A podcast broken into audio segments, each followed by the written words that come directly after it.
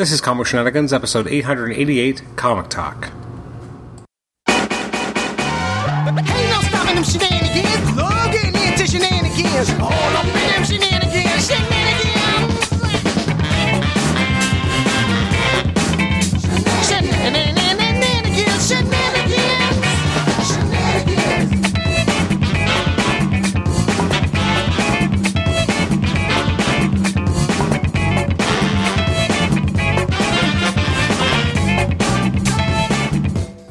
Welcome to the Comic Shenanigans podcast. I'm your host, Adam Chapman. This is episode 888. It's a comic talk episode. Uh, specifically, today, I actually wanted to talk about Amazing Spider Man.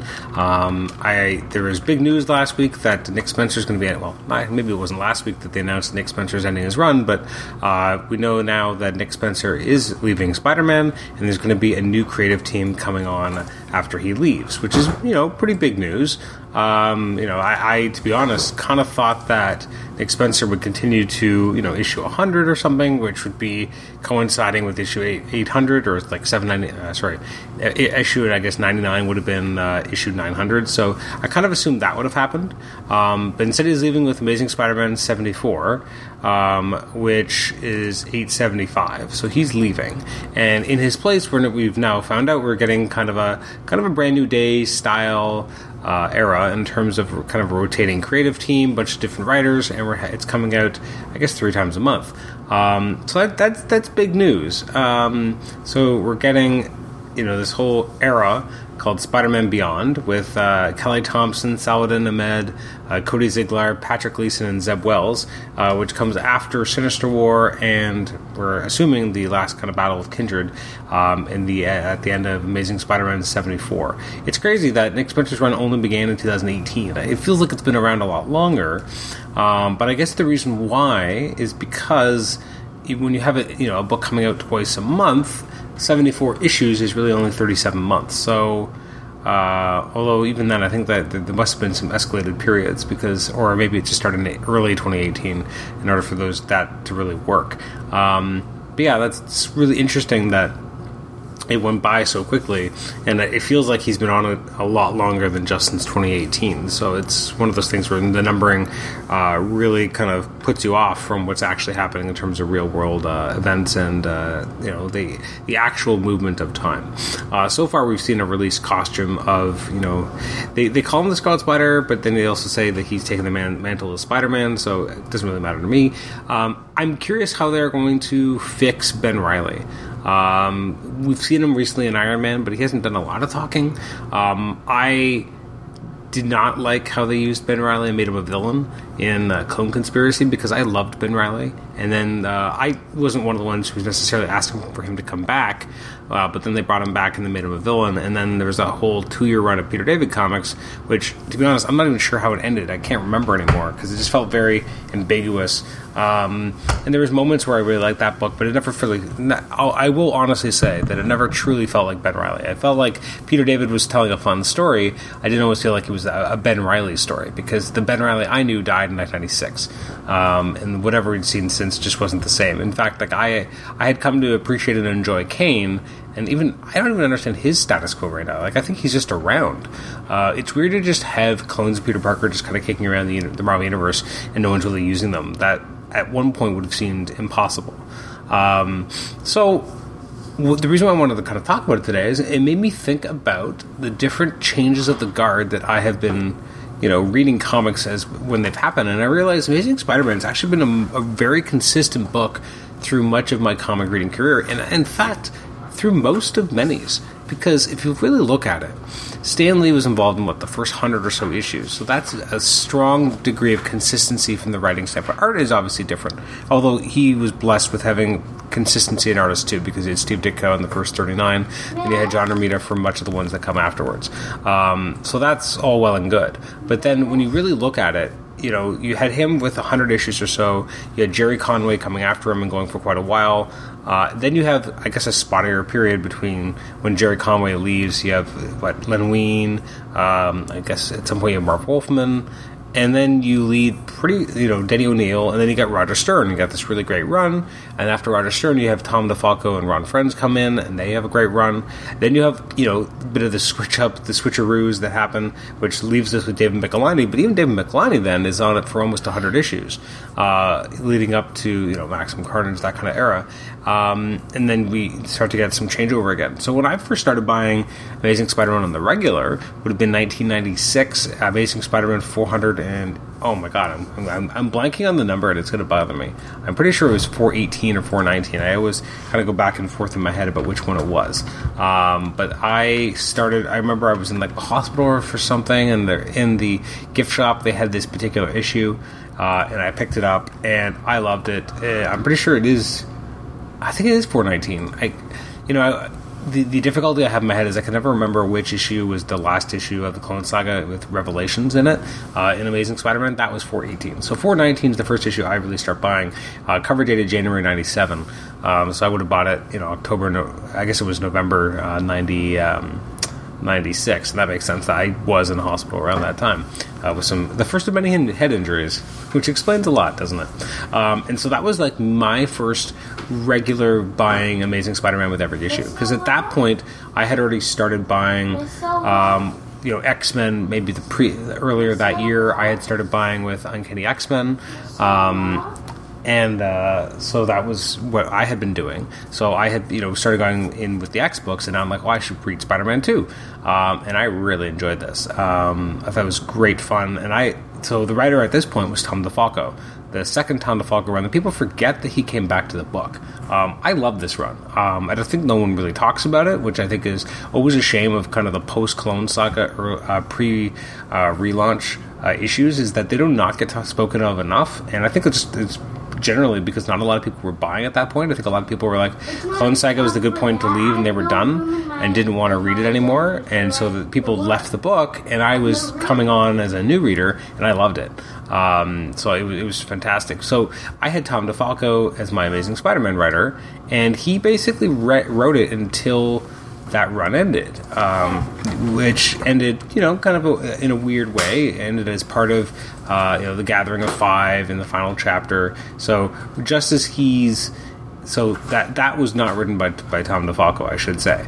Um, that was instead written by you got John Byrne. I think the last issue by Tom DeFalco actually was 439, um, which was kind of a, a, weird kind of future issue, uh, looking at the future uh, and things that happen. And it was kind of a fun, silly little issue. It was very throwaway, but a lot of enjoy- enjoyment. And if you think about it, it feels very Tom DeFalco uh, in terms of uh, fun kind of uh, exploration of you know people in the future find something of Spider-Man's and they, they built up this myth of Spider-Man, but uh, it is very different from reality, and it's, it's pretty fun. Um, and then you go on to the next issue, 440 and 441. Those are by John Byrne. Um, as John Byrne comes on to kind of assist with the the ending of the you know Spider-Man era that had li- existed with both Gathering of Five and the final chapter, um, and then then we relaunch the book. Um, and then when it relaunches, you got Howard Mackie, who'd already been on the Spider books in general.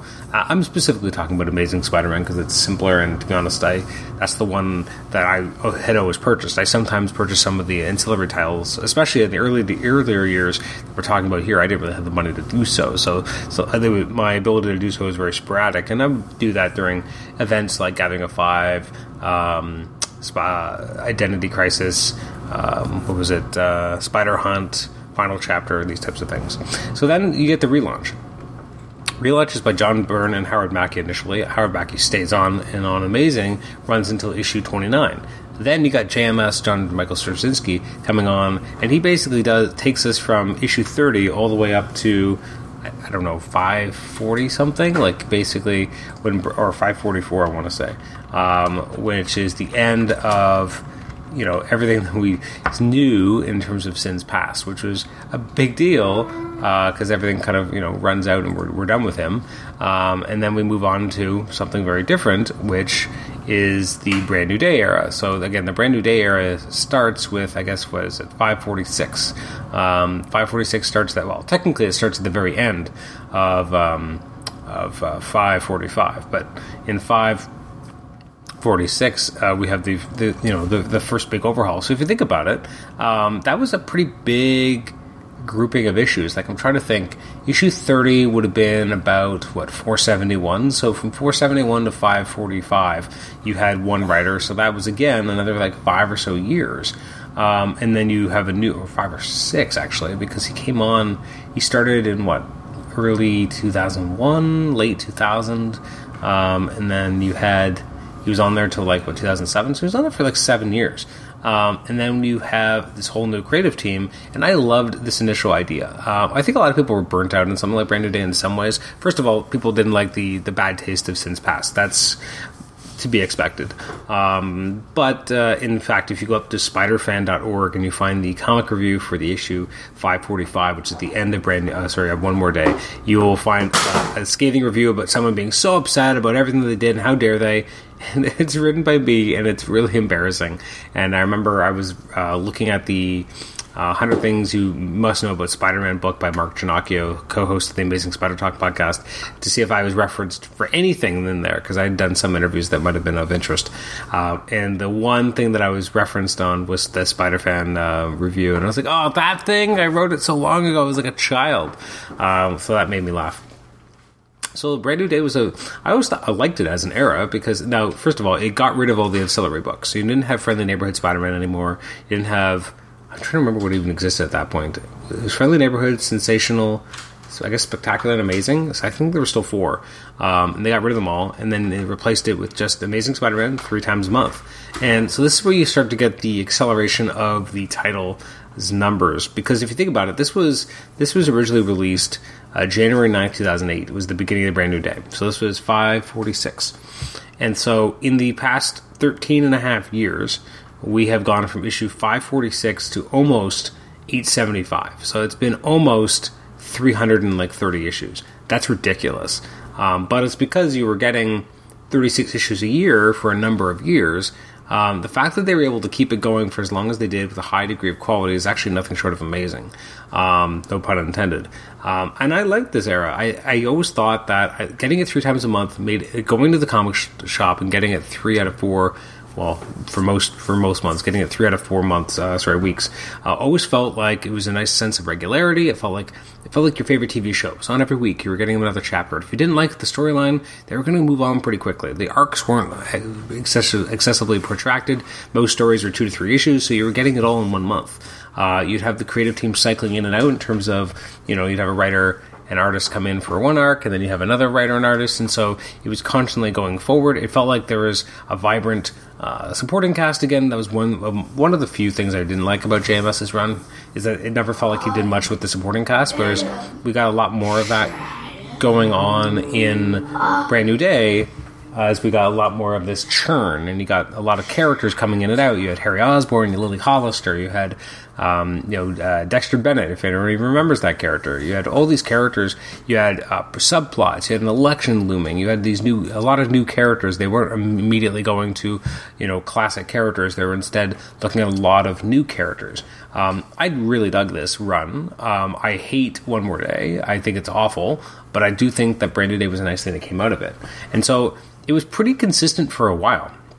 So you got this, you know, whole new way of looking at Spider-Man, and then eventually it has to end, and so you do when they do uh, Spider-Man Big Time uh, or Amazing Spider-Man Big Time, and that is when you get a, a, a, big change when you suddenly go from Dan Slott being one of a rotating series of writers to instead being the only Spider-Man writer. Now this would have been uh, starting. In, so we had at that point 102 consecutive issues of Brand New Day uh, at three a month, and then suddenly you have you know dropping it from three times a month to two times a month, and you have uh, you know this big time era. It's just Dan Slott. You have, for the most part, Humberto Ramos, Marcos Martin, and Stefano Caselli are, are the creative artists, or the artists on the title.